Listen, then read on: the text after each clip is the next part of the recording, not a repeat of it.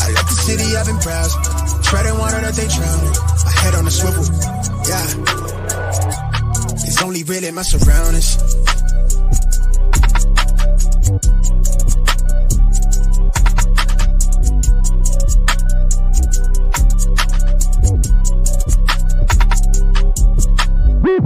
Hello and welcome to episode 136 of the Smash Accept podcast. I'm your host, Michael Royer. You can find me on Twitter at DynastyDadFF. John joining me as always, but this time for you guys watching on YouTube, we are in matching outfits. Didn't try it, honestly, John. Didn't even plan it. On Wednesdays we wear pink. On Tuesdays we wear matching white hoodies. How you doing, brother? Uh, doing good, and, and let the record show that I had it first. I I've, I've had this white hoodie for quite some time now, and I, I couldn't believe it when he when he jumped on there. I mean, we've been doing this a long time now. We're kind of like these old veterans in the industry, but I never expected to start wearing the same stuff as you onto the pod. We're it's starting to look look the same. We're starting to finish each other's, finish each other's sentences. sentences. Oh, hey, that's where it is, guys. I'm super excited about our guest tonight. You know, like I started my dynasty journey in, in 2014. A friend was like, "Hey, you got to listen to this podcast," and I I started my first league playing in, in 2015, and this was the first podcast that I ever listened to. It was was under the helmet, and I got a. It's just a pleasure to welcome onto the show the legend himself, Chad Parsons. How you doing tonight, brother? Thanks for having me on again. And uh, yeah, white hoodies are uh, let, us call it the eclectic way of team building in Dynasty. So it's a yeah, start like, two league, and we already have two starters in you two right here. That's right. That's right. yeah, it's an acquired taste. You know, it gets gets things going there. So Chad, you know, we I know you talk at the your intro is phenomenal, but I love what you're saying. You're reaping rewards for the next decade. This 2023 class I think every year we start to say, hey, this class looks phenomenal, and then it sours a little bit. And I think we do that every single year. Uh, tell me your initial reaction right now to, to you know the what the 23 class looks like because you know a year and a half ago we were saying hey you know, 1 through 12, this thing is phenomenal. It's going to be deeper. It's going to be better than 2022. And then we get there and people start picking out those warts. And I feel like it's a cyclical thing, you know, and I know you guys talk about those kind of things at, at Under the Helmet, but it feels like every year we're like, hey, here we are. And then they start looking into next year and people are trying to sell for 2024. And it's like, we got to, at some point, stop the cycle. Yeah, I think it, it really differs whether it's quarterback premium or start one. Um, I, I, think in start one that we're looking at an environment that's pretty similar to a year ago. I actually figured out a way to start looking at two to three year windows to start a career let's face it, by year three, year four, we've already decided if these players are good or not. And that doesn't mean to say that they might bounce back after a bust track start or cool off, you know, like a Doug Martin or someone like that. So, mm-hmm. but in general, I think we decide how good a class is within two seasons, if not three seasons at the most. And so I figured out a lot of ways to start a uh, to start looking at profiles. And so looking at team strength, I actually have a dynasty rookie draft decision making matrix, and it looks at these different profiles and you put the players into the buckets based on their profile, their pedigree, and their position. And one quarterback, it looks about like last year, which is weaker. You know, in the top six, let's say, and then the top 12, some of these big markers that we look at. Superflex, though, looks a lot better, you know, than last year. And I, I think the quarterbacks help. Let's rewind 12 months with Kenny Pickett not in the top 16, not in the top 10, nowhere near the, the draft pedigree we want. And that was mm-hmm. it. All the other guys faded down. We're going to have four quarterbacks in the top 10 and probably much higher than that. That's a huge difference, a huge shot in the arm for these mid first round picks, as well as, I mean, if you get a look at 107, 108, 109, even if it's Will Levis going at, you know, late in the top 10, that still is a good pedigree bet.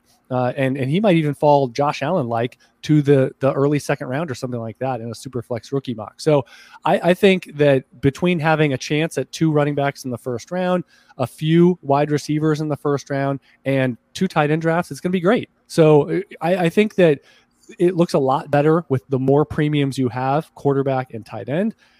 It, I, I do think there's going to be a fall off, and I do think early thought is the late first round in a start one quarterback league might be a good idea. Not now, not today, unless you get a great deal. But when you're closer to on the clock or on the clock, maybe you're dealing 110 way down to like 301 and you're picking up a future first just because I think the fall off and you say, eh, the round one wide receivers are gone. I'm not going to press the issue at day two running back. I really think you have to be careful in the late first as it currently sets up this year.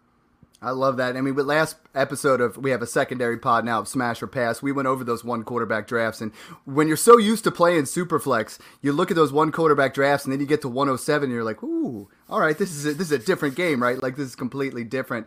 Um, you mentioned the quarterbacks. I'm going to talk about that first, but we'd be remiss if we didn't talk about when you know two years ago you hopped on here for the Dynasty Dad roast, and you you know told me when I'm when I turned 40 you know, these things are going to start. And I was like, yeah, okay, Chad, whatever.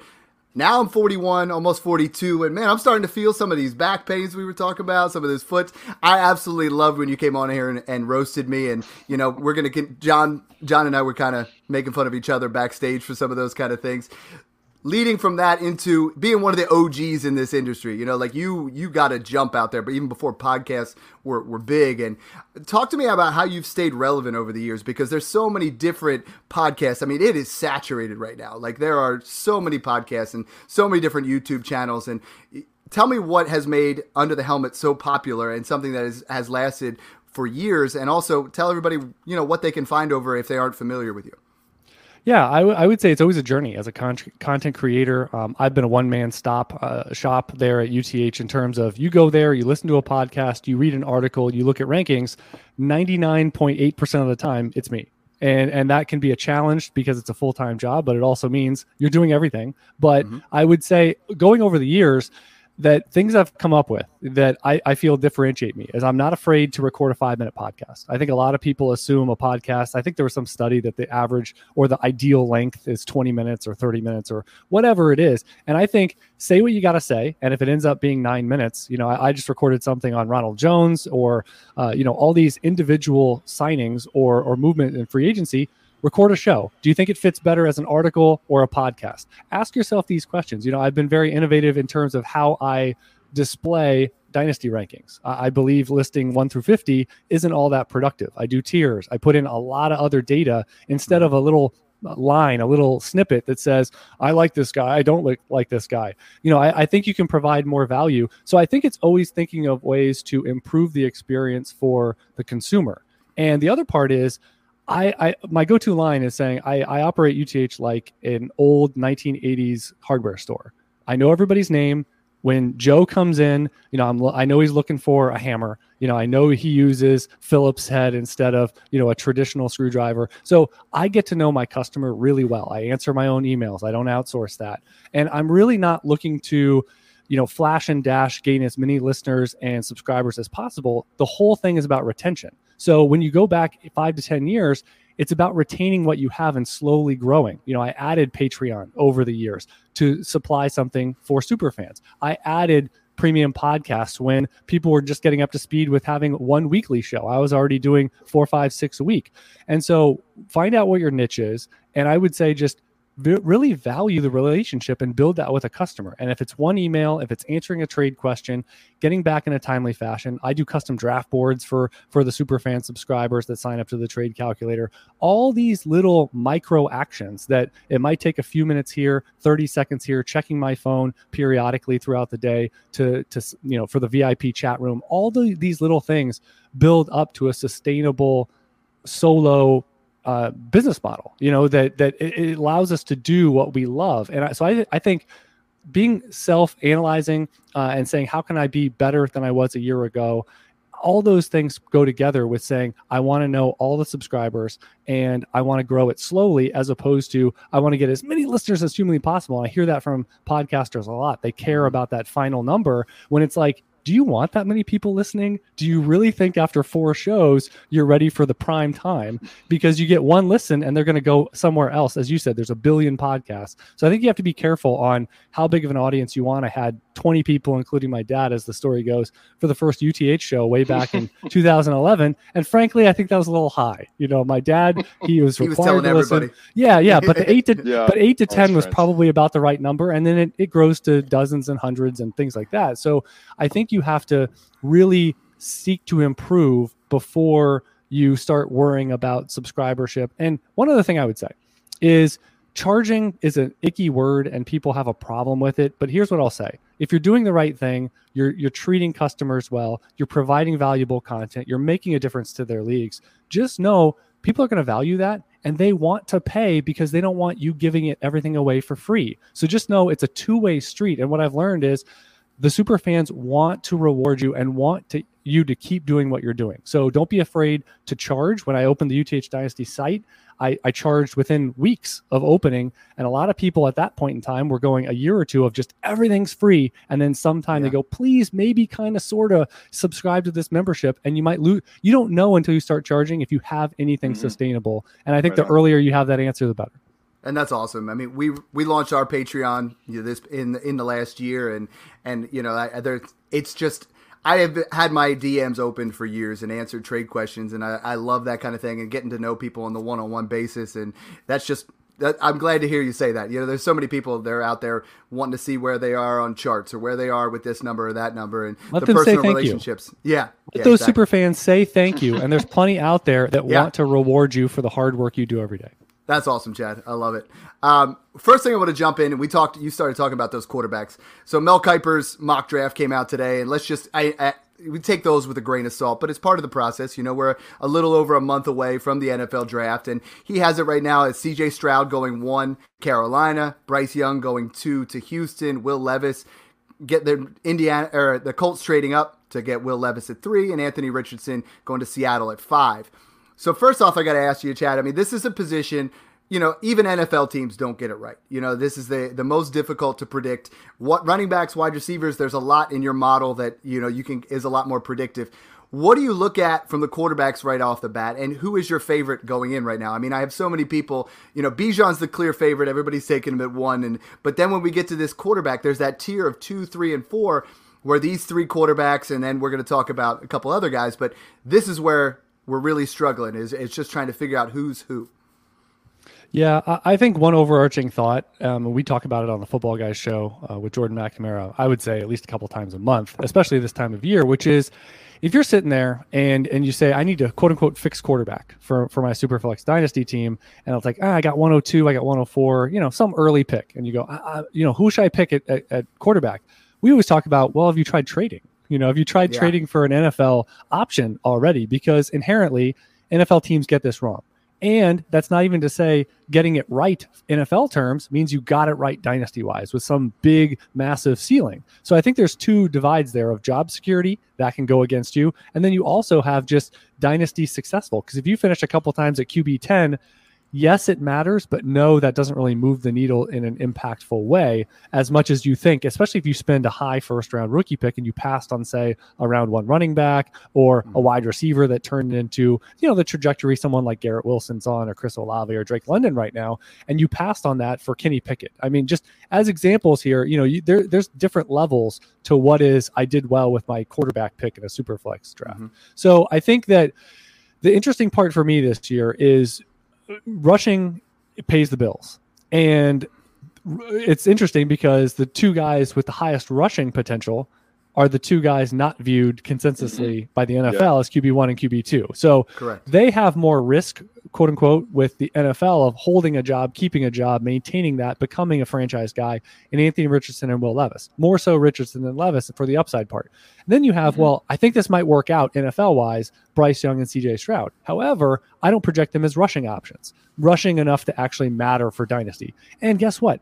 We don't think Mahomes as like a pure runner. He runs quite a bit not like Josh Allen, not like uh, Jalen Hurts and, and Justin Fields, but enough. And so if you're falling behind, you've got to be so good as a passer to to to end up in the top five or six of the position right now that I actually don't have. And I, you know, we were we were just looking at mock drafts and things like that. I, I don't have quarterbacks in the in the one or two spots. Bijan Robinson isn't a surprise, but I just think that there's a lot of sameness, and I also think that Anthony mm-hmm. Richardson is the real fantasy. Like he can do what Justin Fields just did. Mm-hmm. And we can have a lot of questions about is he a good quarterback? Is he a good NFL option? Is he a good passer? All that applies. But look what he, he's a top eight fantasy option without any of that stuff. We'll see if he turns into Jalen Hurts. We'll see if he puts it all together. But Anthony mm-hmm. Richardson can show up and be a thousand yard rusher. And that's not really a question mark. And yet, Stroud and Young are considered safer because of where they are in their pre- passing progression. So I, I think in, in rookie drafts, it, it really is um, one where I think you almost have to be a little agnostic about the player. 101 quarterbacks have the benefit over uh, 102 and beyond in NFL pedigree terms. And right now, the betting market is on CJ Stroud to be the 101 for Carolina. However, I, again, I, I think the Anthony Richardson, if he ends up being QB three off the dynasty board, is probably the better play. So I, I, think you have to keep that in mind. Of if Bryce Young is successful and he ends up, you know, with a QB ten season, he starts off in his, as his rookie year as QB twenty four, and, and then you know he's QB ten within the next two years. Is that worth one hundred one or one hundred two in a in a rookie draft? I'm not so sure. You know, and so I think you have to be really careful mm-hmm. with with projecting the ceiling when 102 can get you a lot of places trading that around and shopping it by like, oh, 102 for Justin Herbert, 102 and a little something for someone of that ilk, you take a lot of risk out for a guy that's already played and has already shown uh, their mettle in the NFL. Yeah, I like that. I mean, right now we've we've been advocating to trade back a little bit, try to get into that 104, 105, 106 range from the 102 and, and add. And I, have seen absolutely crazy offers of people moving from 102 to 106 and getting a 24 first. And imagine, you know, Richardson or Gibbs or JSN at that point on top of a CJ Stroud, and, and well, you're in a position and, to win. Well, and just to, to, put a put a name to what you're what you're saying in a trade like that is you're doing the the pick math. You know, you're and, and I do that all the time. You say, "Well, I'm trading to six. Well, what does six mean? Well, I'm I'm guaranteed this. It, say two running backs, mm-hmm. three three quarterbacks, and wide receiver one. That mm-hmm. gets you to six already. So that means you're not even picking QB four for your board or what whoever you're thinking. So you could maybe go to seven. You can maybe go to eight. You know, yeah. if there's two or three wide receivers you want, and that's how deep it is when you start adding premiums. And if it's too tight end, you know, you can expand that maybe a little bit more. So I think you you're you're on the right track of saying, do I like one quarterback enough if I'm sitting at two or three to say I got to stick here? Because you're saying a first is possible to trade back just a little bit, and someone else is getting their choice of quarterbacks. It's almost like the NFL, right? I mean, it's it's sitting in the 102, 103 seat and saying we like three guys, and we're going to get a discount. We're not going to pay what Carolina pay, paid to move all the way up. Same thing applies to trading up to 102 in your super flex draft as opposed to sitting at four, five, or six. Because uh, again, the highest upside guy in Richardson may be the second or third or quarterback off the board, and, and we like saw that in the mock draft mm-hmm. information you gave me. I like that. As far as John, you know, when we're talking about, is there a landing spot? You know, like we're talking about if CJ Stroud goes to Carolina, which I love. That all five offensive line back, linemen are, are back. You know, you got Frank Reich there. You got McCown, who's been a guy who has helped develop quarterbacks as well. It's like I think that's an ideal spot. But is there another landing spot out of this? I mean, we're looking at out of those teams, you look at Houston, you look at the Colts, you look at Seattle. You know, who's that spot you want to see these guys go into? And if Stroud goes one, what where is that spot that Richardson or Bryce Young have to go, or even Levis to move into that, you know, 102 spot for you? Yeah, and Chad may also have some thoughts on this. I think first off, I like what you were saying there, Chad, about the we we think about Bryce Young and CJ Stroud as being the safer ones, but I think we could easily convince ourselves that Anthony Richardson actually does have a higher floor with the with the rushing, and depending on your league format, if it's four points for passing touchdowns, even more so, he might actually have that higher floor with six point rushing touchdowns, definitely in his future. And, and then again, I think you could also convince yourself with the ceiling. But what I want to see there, and getting back to the landing spot question, is I do want to convince myself that where he lands is a system and a coach that will understand how to utilize his talents, mm-hmm. right? You know, we we see a system where it, it's it's really sitting there dropping back, you know, primarily in the pocket and not not too innovative, and uh, you know, it's it's more about the passing game. You could convince yourself that it may not work well there. I think some of these landing spots are pretty interesting. I, I I'm convinced like the Raiders would be pretty interesting with with Josh McDaniels and I feel like he he's a guy that would understand the talent and be able to utilize it in that system. Um, the new the new Colts offensive staff is a little bit of an unknown right now with Frank Reich leaving, uh, but I but I do think we could convince ourselves that there's enough going on there with that offense and um, keeping the defenses already honest with Jonathan Taylor, not necessarily being able to stack the boxes. You know, if Anthony Richardson lands there, that is kind of interesting to me as well. Uh, so, you know, there's some Seattle you know, with with old Pete Carroll there, I, I kind of feel like that. You know, I, I don't know what you think on that one, Chad, but that that one to me is is actually pretty interesting for a, a QB. If we, you know, of course, we just saw Geno Smith get signed there, so okay, is he a bridge quarterback? Maybe maybe they could give someone like Richardson some time to develop into a role with Geno Smith kind of mentoring him along the way. I kind of like that approach as well. What do you think, Chad? Well, well, yeah. To distill what you what you just finished at uh, is, I think Seattle and Detroit are the interesting spots, and more Detroit so from fun. the yeah. more so from the fact that I think you know we can say that we're drafting for the long term, but we we've seen it in every rookie draft that mm-hmm. folks want instant results, and especially if oh, you're doing a draft in August, mm-hmm. you know, and you get tea leaves going about you know Dameon Pierce starts rising up to the top four or five because he's projected yeah. to start versus where he was going in May, you know, scenarios mm-hmm. like that. And quarterback, when you have have a guy that's behind a Jared Goff who's going to start, when behind Geno Smith, who they just gave a contract that they could have multi-year allegiance to, that I, I think that's going to be fascinating from a mm-hmm. is that the quarterback that falls because they're not projected to start right away mm-hmm. and you know the fact that it seems like we're trending that Arizona if they get offers why wouldn't they be moving down you know and that would lock in quarterback uh, quarterback in the first four and it would make this whole thing moot but right, I think if, right. if Seattle or Detroit get a quarterback not slated to start maybe at all this year and that's not the worst thing for Levis or Richardson if that's who ends up going there mm-hmm. that I think it could be a good for them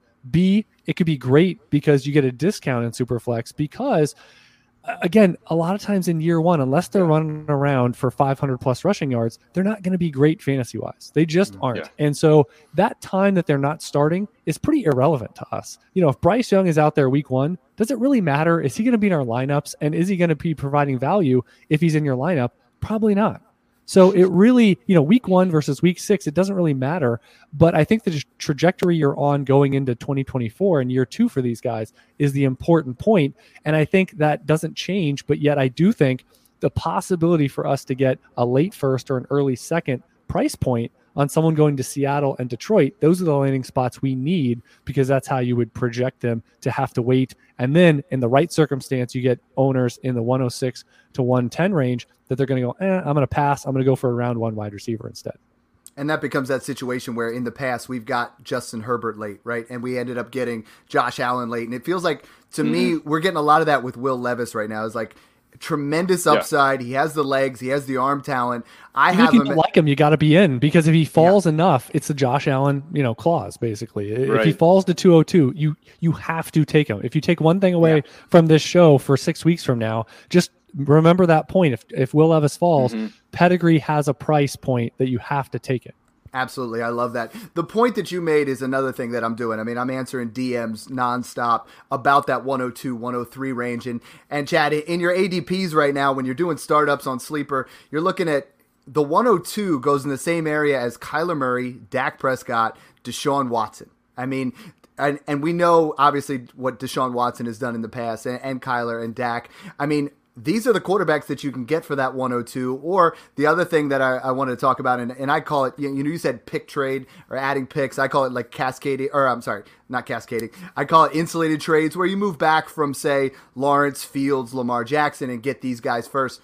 Is this the class, you know, like last year we were trying to do that, and move, or two years ago we were trying to move in back off those and, and, get those quarterbacks of Lawrence and Fields and, and try to load up on there. Is this the class to do that, or is this the class that, hey, if I can get Dak Prescott for the 103, or if I can get Deshaun Watson for the 102, given the pedigree of those guys and what we've seen, you know, what kind of moves are you making there? And, and I'm interested to see how, how you line up with how I've been thinking and, and kind of advising people.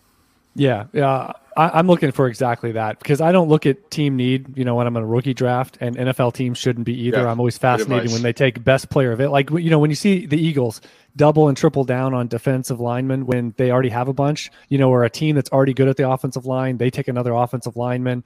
All these things perk my ears up where it's like, this is going to work out because they're taking a player superior on their board and they're not mm-hmm. trying to fill needs. And I think dynasty owners need to do the same thing. So yes. if you need quarterback or you're looking to upgrade quarterback, it's not a rookie. A rookie is not going to do that. And I always say, let's shoot for foreheads. You know, let's aim high with if you if you're sitting with a high first round pick, how about you put that together with something else? And then, you know, another quarterback like Kirk Cousins. Why don't you go after Mahomes? Why don't you go after Allen? Go after Herbert, you mm-hmm. know, with a high first plus other things to get it done. And uh, I just think, you know, and yes, those picks might get Dak Prescott or Deshaun Watson straight up. And we're talking about 28 to 30 year olds with a profile of production both of those guys have you know at least three top 12 finishes in their career. Deshaun watson was on a trajectory with patrick mahomes in the same breath a few years ago before you know all of his off season off field stuff. And he played a partial year stepping in mid fire you know in the double digit weeks last year. Let's give him an off season and let's give him a fresh start. And if you want to say he's a completely different player and he's a bust and all this stuff I think you got to give him till November this year. I mean, give him a little bit of slack here for all the stuff mm-hmm. he's gone through. He's he's a 28 year old that produced at such a high level to that point in his career arc. So yeah, I, I think if you have a higher first, you need to be shooting for those top six, seven, eight yeah. dynasty quarterbacks. And if it takes mm-hmm. a little more than that, so be it. Because I don't have my top rookie quarterback is QB 16 and and it's pretty far down there. And I know folks wouldn't agree with me with having guys like Kirk Cousins or Jared Goff ahead of them, but we've seen a lot from guys. And, and I think the the bust risk with these guys, with, with say Stroud and Young, when they're not going to be uh, rushing options. You know, we keep calling back to that UGA game with with CJ Stroud if you did it one game and you did something else for 30 games, let's not pretend like the one game is going to be what you do mm-hmm. in the NFL when you up it 17 levels of difficulty. So I just I have my my doubts and Anthony Richardson, I you know, we've applauded him a few times and Will Levis. They are huge projects as a passer. So to say that they're right. going to make it to a second contract and get huge money in the NFL where we truly feel secure, I, I have my doubts about them as well. And with four guys, the odds are, you know, one probably becomes a massive hit one becomes a, a, an okay hit. Maybe you get one that's a marginal hit, and one's going to be a bust. And the likelihood we probably get two that three years from now are are relative busts. Do you want to spend 102 on that chance? I don't. I, I, am I mean, the NFL gets it wrong. Why are we going to get it right? Is what I would say. So playing the probabilities and playing the pedigree game, I have far more confidence of going after Lamar Jackson or Deshaun Watson or or Prescott or Lawrence or Herbert. Just keep going even if you can't get all the way up to the absolute top, you can get to the mid QB1 range and you take all the risk out. The other day, I suggested to someone to do pair the 102 with Trey Lance because the guy's a San Francisco owner. Oh, got yeah. Patrick Patrick Mahomes for that. You know, like those are the kind of moves nice. I'm seeing way too much, Chad, where people are moving off Mahomes, Allen, and Jalen Hurts to try to get Getting into cute. this area, and it just it, it, gets scary. I know you and Jordan talk about that a lot. Jordan's been on the show a couple of times. Talk to me about that that pedigree of those top four, five super flex quarterbacks and how important that is to your dynasty team.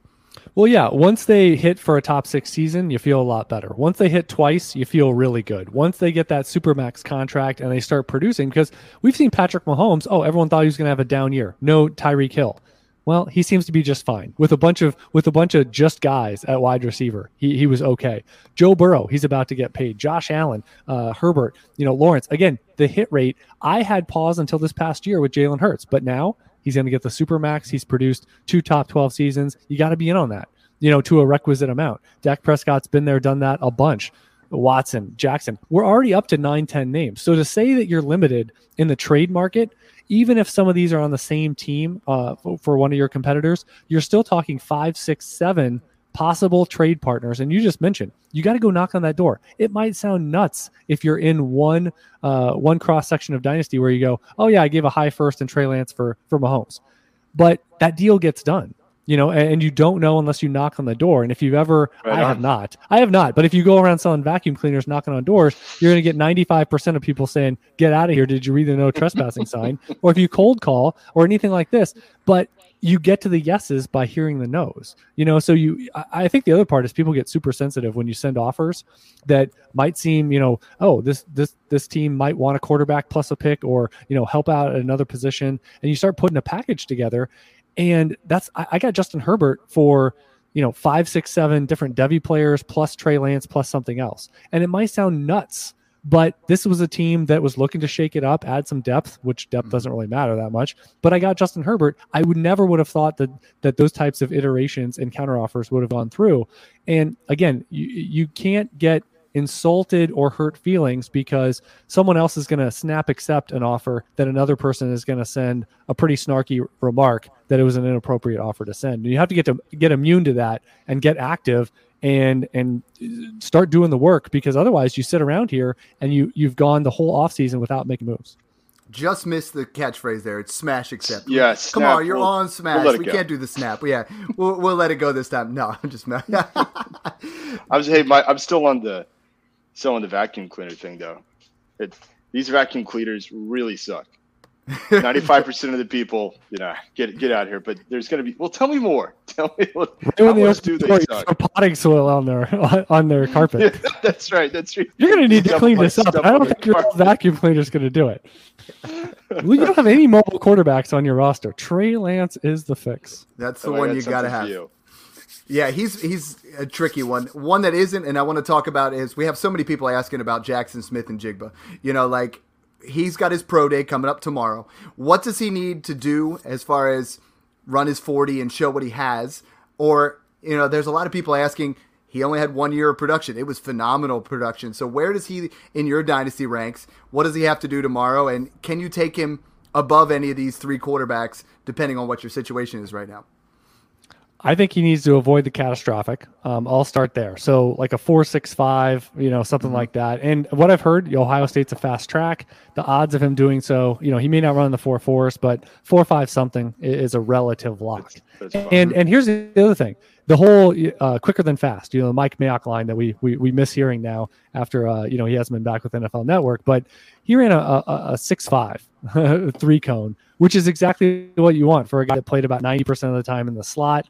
Uh, he has the, the lowest drop rate of any of the notables that are going to go probably in the top 50 of the draft at wide receiver this year. So sticky hands, over three yards per route run, uh, efficient. He was pl- he was out producing you know Olave and Garrett Wilson and you know that that loaded Ohio State team. So I don't think he really has to show all that much. He checks a lot of the boxes that you're looking for of change of direction. He's going to be a guy that can play on the outside, but probably going to play on the inside a lot. And I do think the Amon-Ra St. Brown uh, mock uh, and comp spectrum fits. You know, and I do comps a little uh, more granularly than a lot of people just throwing out. Oh, he plays in the slot. Oh, he's you know not super fast. Let's throw out Amon-Ra St. Brown because you know he's super successful, and let's uh let, let's let's draw that comparison pretty easily. But I think when you talk round one, and, and if he runs really well, could it be top ten, top fifteen? That's in play. But you know, round one pedigree with a guy that he's not 180 pounds. You know, sorry Jalin Hyatt, sorry uh, Zay Flowers. I mean, there's some undersized guys this year, but Jaxon Smith-Njigba is not that. Um, and, so I, I, don't think he has to prove a whole lot. You know, his most important drills he already did, and I don't think the the 40 time yeah. is going to be the most impactful one. Now, I have him behind the the top quarterbacks, and it's mostly just there's risk in round one wide receivers. They're about a 50-50 bet. So are quarterbacks, but when you're playing in superflex, you tell me what has more value, hitting on a quarterback or hitting on a wide receiver. I'm going to say it's the quarterback.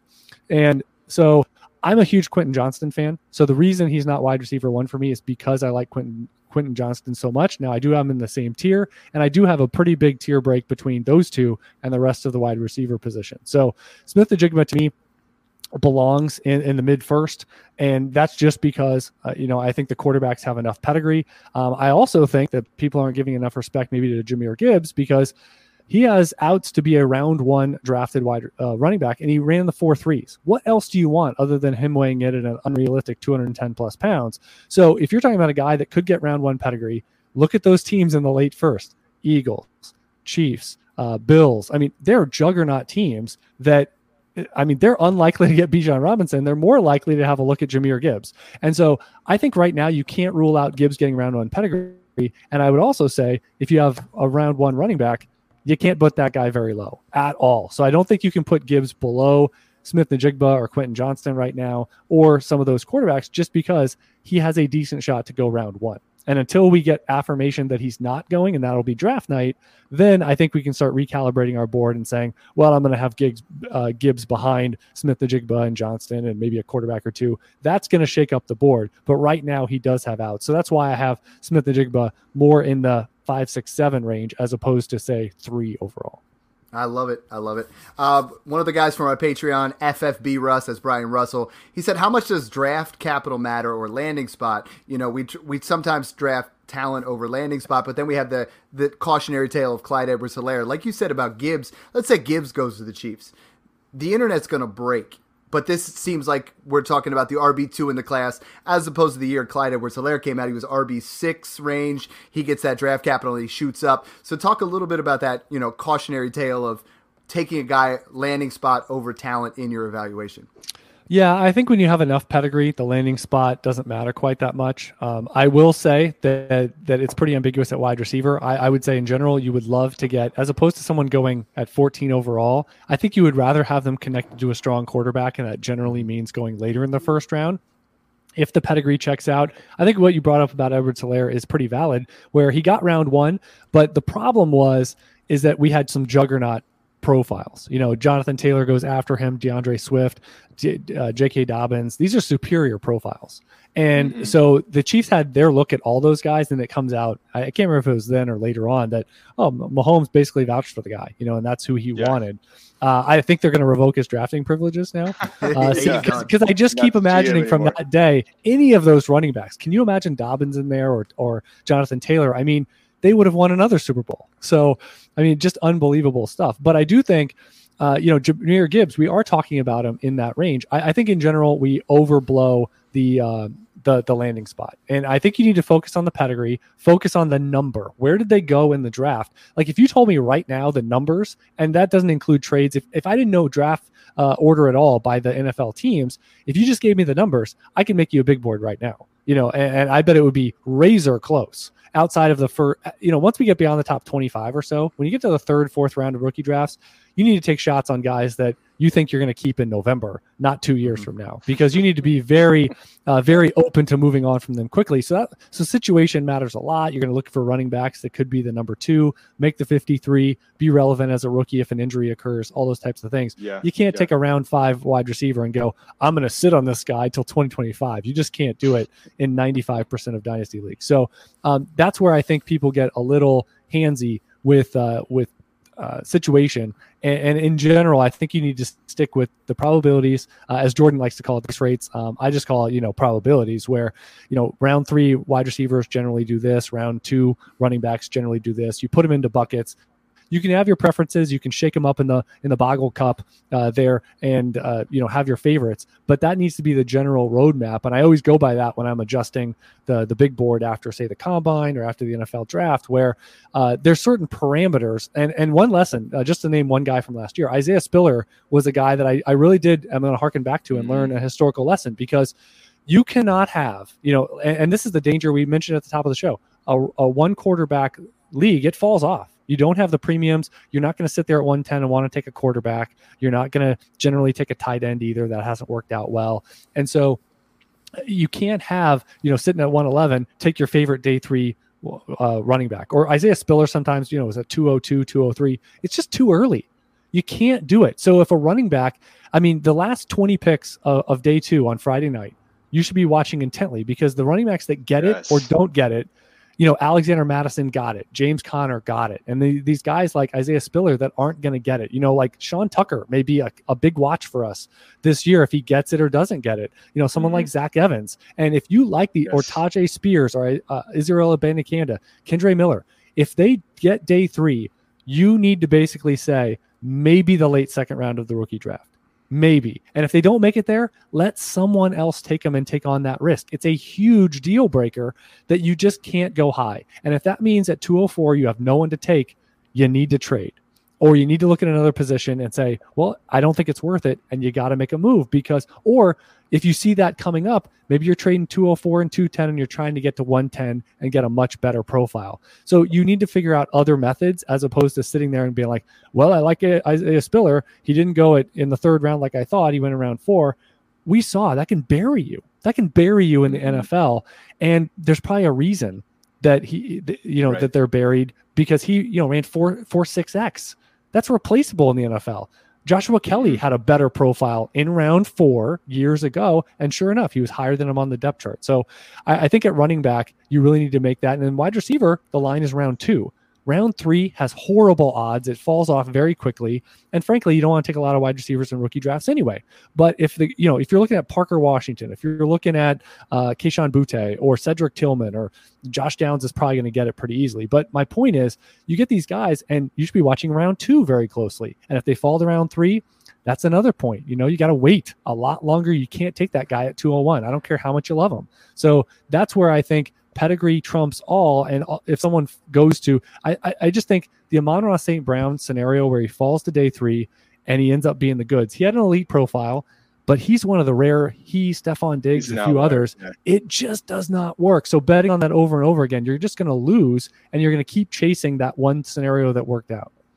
He's holding the mic there right after that. It's a mic drop. You know, yeah, that's that's you're the second right major analyst Boom. to come on there. John is, you know, when, when, we're wearing matching outfits, friends don't let other friends draft around four dra- running backs. You know, that's right. Uh, that's what we do. that when when Chad speaks, we got to listen up to those things, and I know that's something that you and I have been talking about quite a bit over the last couple months as well. Yeah, for sure. And and look, we've been kind of talking about getting guys in tiers and getting a you know projected draft capital in there to, to do your tiers and rankings. But look, you're going to have to adjust based on that draft capital. And I love some of the analytics that you've been able to bring forward. That's really good advice. Be prepared for my tiers to be adjusted quite a bit based on that draft capital and watching that closely. You know, first two rounds for wide receivers, first three rounds for running backs. I definitely agree with that. You're chasing uh, more of the outlier a- after that point. I-, I wanted to ask you, Chad, kind of following up on that you, who, you, you rattled off some of these running backs that we we hope will land day two. Do you have any that you uh, at this current point are projecting more to land in the the day two time frame? I mean, if you just if we just come back to Sean Tucker, Zach Evans, Kendre Miller, Tank Bigsby, maybe Tyjae Spears, do any of those guys stick out for you? Where you think, based on what you've seen with their their profile, uh, their their athleticism, the combine that that you think are more likely to land there? Yeah, I think it's just tough. You know, I, I, call a lot of mock draft data for for NFL purposes, and unfortunately, one of those spots on day two, it sounds like it's going to get taken up by De'Von Achane, who is a sub-sized player, a dynamo. but let's face it, we're not going to project a big role, you know, for for him almost yeah. in any landing spot it's really tough to to thread that needle to get enough receiving volume. Is he going to be more than a five carry a mm-hmm. game type of guy in a best case? So, you know, we're really looking yeah. at Zach Charbonnet. We're looking at uh, Tank Bigsby yeah. for probably two spots. I really think we're down to one to two spots max at running okay. back that are up in the air for day two. And I keep hearing from Mel Kiper, and it really grinds on me. He keeps saying DeWayne McBride. And Mc, DeWayne McBride, no, to me, he's a guy that's not going to work out. He's mentioned round two with him. I'll believe it when I see it. I think he's more around it, three, yeah. four fringe. And I would not, he's a 1% receiving score in my model. I would not take him, period. And a lot of mm-hmm. it was based on he's going to be this hulking 215, 220 plus guy. He went at 209. So 209 with a weak receiving score, anemic and historically weak, man, that's a tough sell for me. So unfortunately, you know, it seems like Chase Brown is probably one of the favorites. I like him enough, but he's 23. You know, okay. he's got a well-rounded profile, so he's one that's probably has better odds. But unfortunately, between a, a, lot of guys I like, like Zach Evans, Tyjae Spears, yeah. Roschon Johnson, uh, Sean Tucker, Kendre Miller, Abanikanda, um, you know, that's probably the list of of challengers, and maybe yeah. one gets it.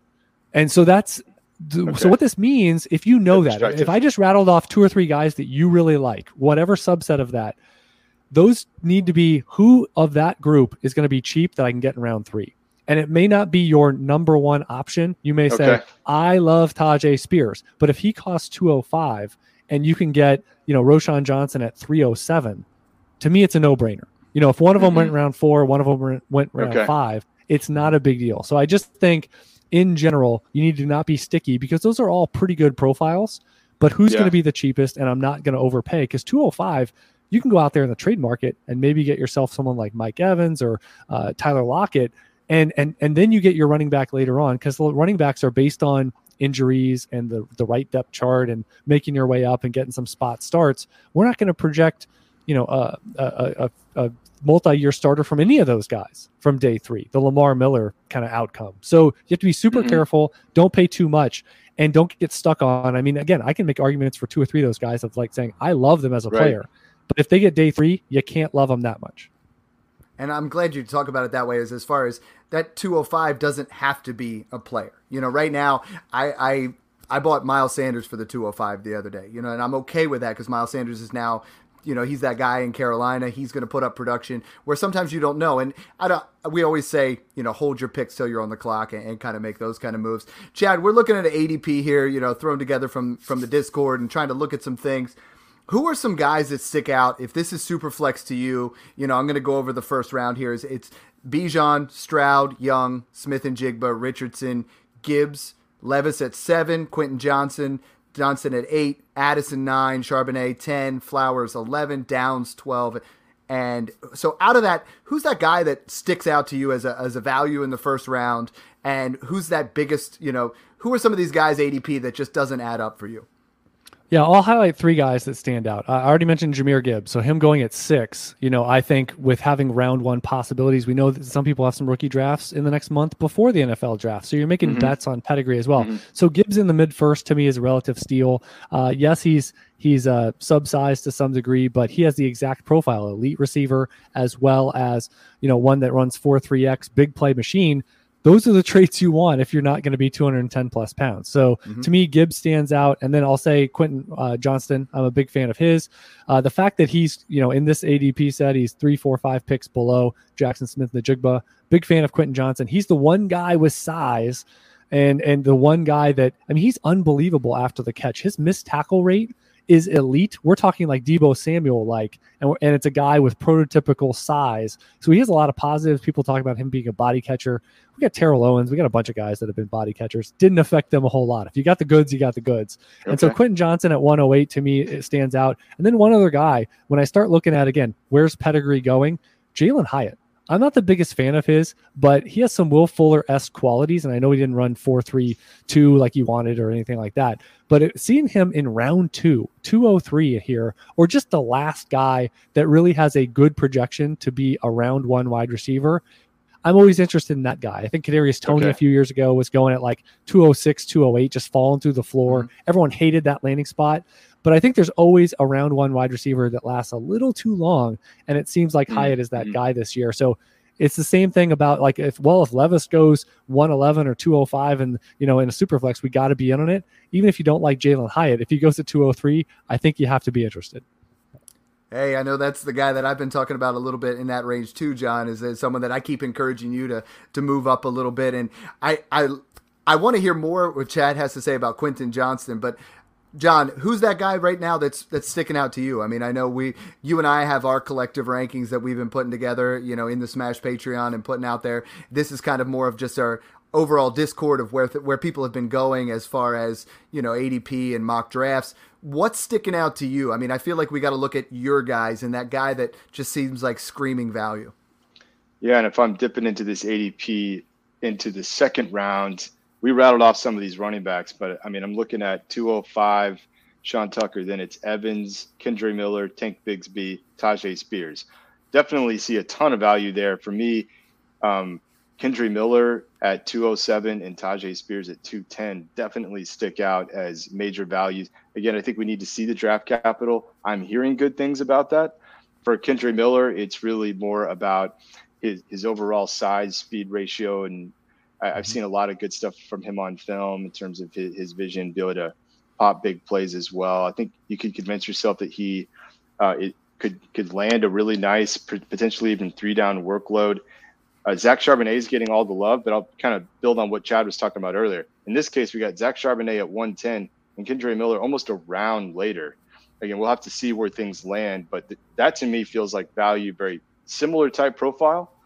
And and then again, I, I think I'm maybe irrationally high on Tyjae Spears uh, because I, I know about his medical background and the risk. But wow, on film, this guy just just has impressed me so much.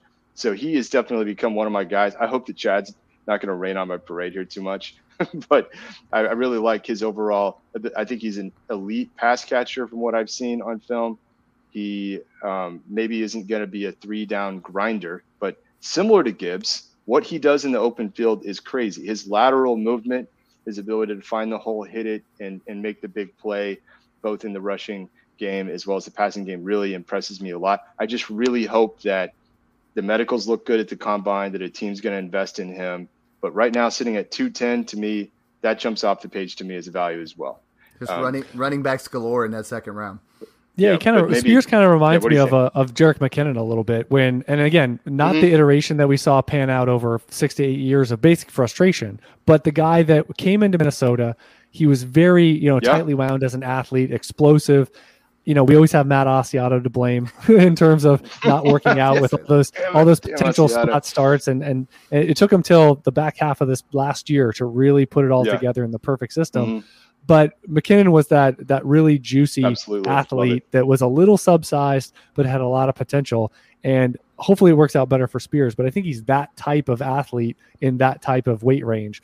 Um, I did want to mention one thing because you know if we go through the whole show and don't mention Hendon Hooker, based on this cost, Let's Yeah. do it. Because- yeah, because, Yeah. because we talked all about the big four, and I think it's easy to to create some Mhm. I'm giant as well. concrete wall of saying there's nobody else in the class. Now, um, I think Hendon Hooker, he's going to go on day two, might go round two, and he's going to be that red shirt type, right? I mean, probably not going to play this year, Right. but he checks every box. And we, we talk about, you know, it's a it's a black box of trying to figure out quarterback. But the things that I look for, the common traits of 101 picks in the NFL, high first round picks, he checks them all.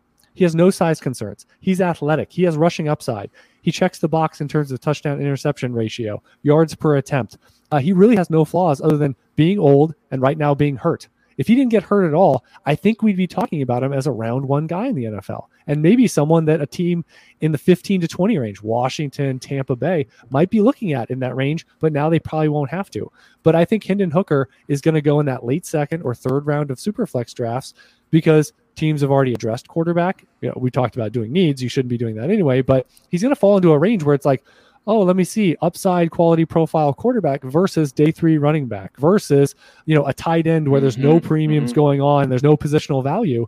So I think Hendon Hooker is one that, you know, back in December, I was like, oh, I'm going to be out on Hendon Hooker. Like I, I watched enough Tennessee. I was like, eh, I don't know. I don't, I, I'm not going to be in on that. But then you start talking about price and you're like, okay, now I'm in. you know, it's just, it's a, it's the sort of thing where I always call it the Latavius Murray effect, where Latavius Murray Raiders starter don't like his price in Dynasty. And then he goes to back up around the NFL water cooler and he falls through the floor, but yet he's still a quality player. And I'm like, now I love the price.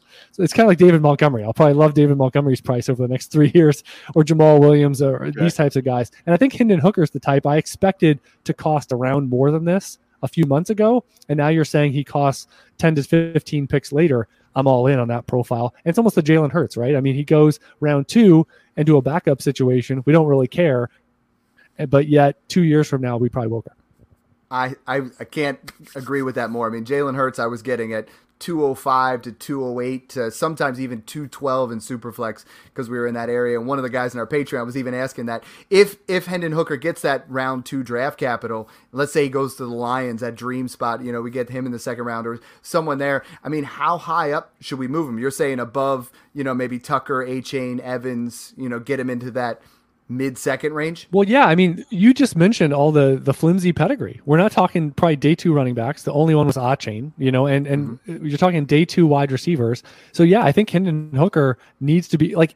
And here's the thing: like where he is on a big board, I think is largely irrelevant because ADP will tell us if you're in or out. Like I always say, you know, if you rank a guy at 30 and his ADP is 20, you could have him at 50. It doesn't matter. The point is, you're saying don't draft him. If you have a guy at five and his ADP is 10, you're saying draft him, and it's saying he's going to be a major part of your draft plan in you know league in and league out. So uh, that's the big part for me. And I think mid second or beyond, you know, if he goes to an interesting spot, especially if, if he doesn't go to a spot with a super max quarterback that's super established, you know, like we've seen the Patriots before. You know, I think they took Garoppolo. Brady was in their, his prime, right? Like there was really no outs for him there. It was going to be a long term situation or he's going to injury away. But like you said, if he goes to Detroit, if he goes to Seattle, if he goes to one of these situations that could look really good in 2024, that's a really nice Jalen Hurts type spot for again a mobile. We're not talking about Tanner McKee. We're talking about a mobile quarterback that basically needs a red shirt health wise. He's got the upside. He's checked the boxes,